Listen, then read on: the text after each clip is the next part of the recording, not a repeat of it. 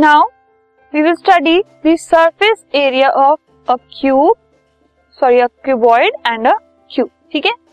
Cuboid और cube पहले हम ये देखेंगे कि ये बनते कैसे हैं okay so how does a bundle of many sheets of paper look अगर आप मार्केट जाते हैं, वहाँ से एक आप शीट्स का पैकेट लेकर आते हैं, ठीक है? तो वो क्या है?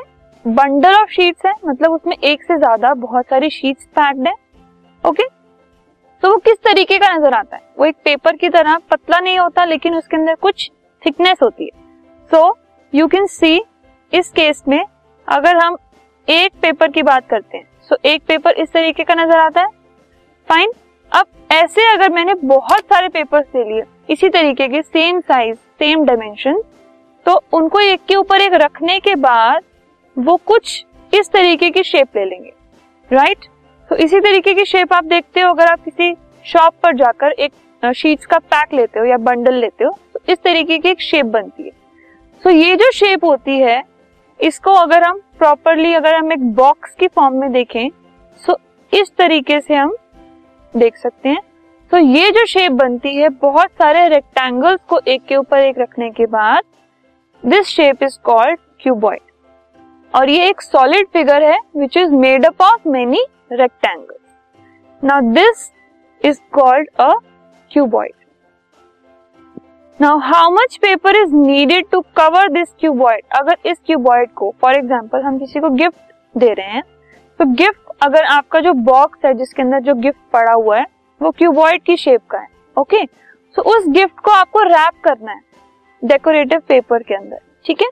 तो वो पेपर आपको कितना चाहिए होगा कि इस बॉक्स को वो कवर कर दे इस क्यूबॉइड जो क्यूबॉइडल बॉक्स है उसको कवर कर दे।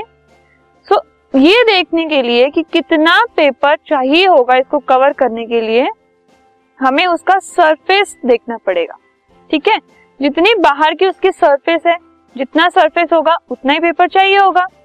सो so, जितना पेपर चाहिए उसको कवर करने के लिए it is equal to the area of the surface of cuboid अंदर क्या चीज़ है उससे हमें कोई मतलब नहीं है।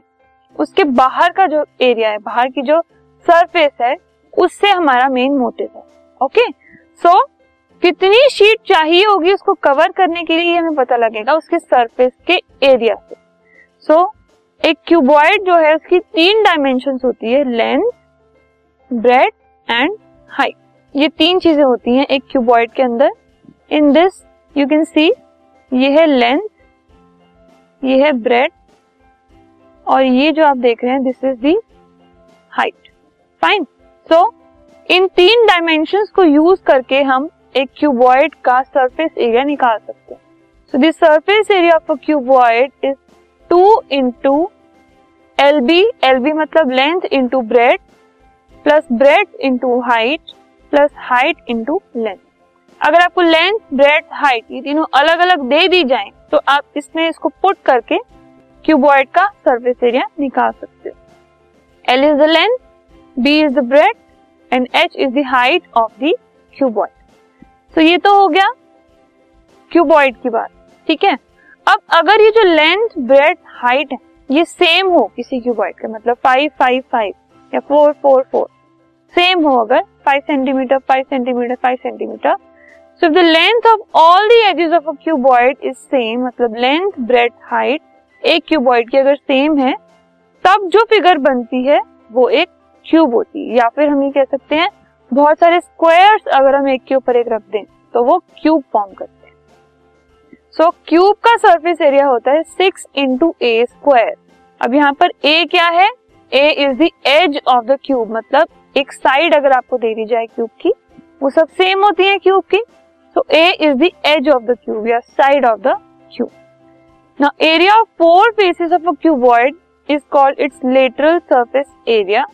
ठीक है अगर मुझे एक क्यूबॉइड दे दिया जाए उसमें सिक्स फेसेस होते हैं दो ऊपर दो साइड्स में और दो दूसरी साइड्स में ठीक है सो so, ये सिक्स फेसेस हैं अगर मुझे सिर्फ़ फोर फेसेस का निकालना है तो उसको कहा जाता है लेटरल सरफेस एरिया और उसका फॉर्मूला होता है लेटरल सरफेस एरिया का, या फिर उसको एरिया ऑफ़ फोर वॉल्स भी कहा जाता है।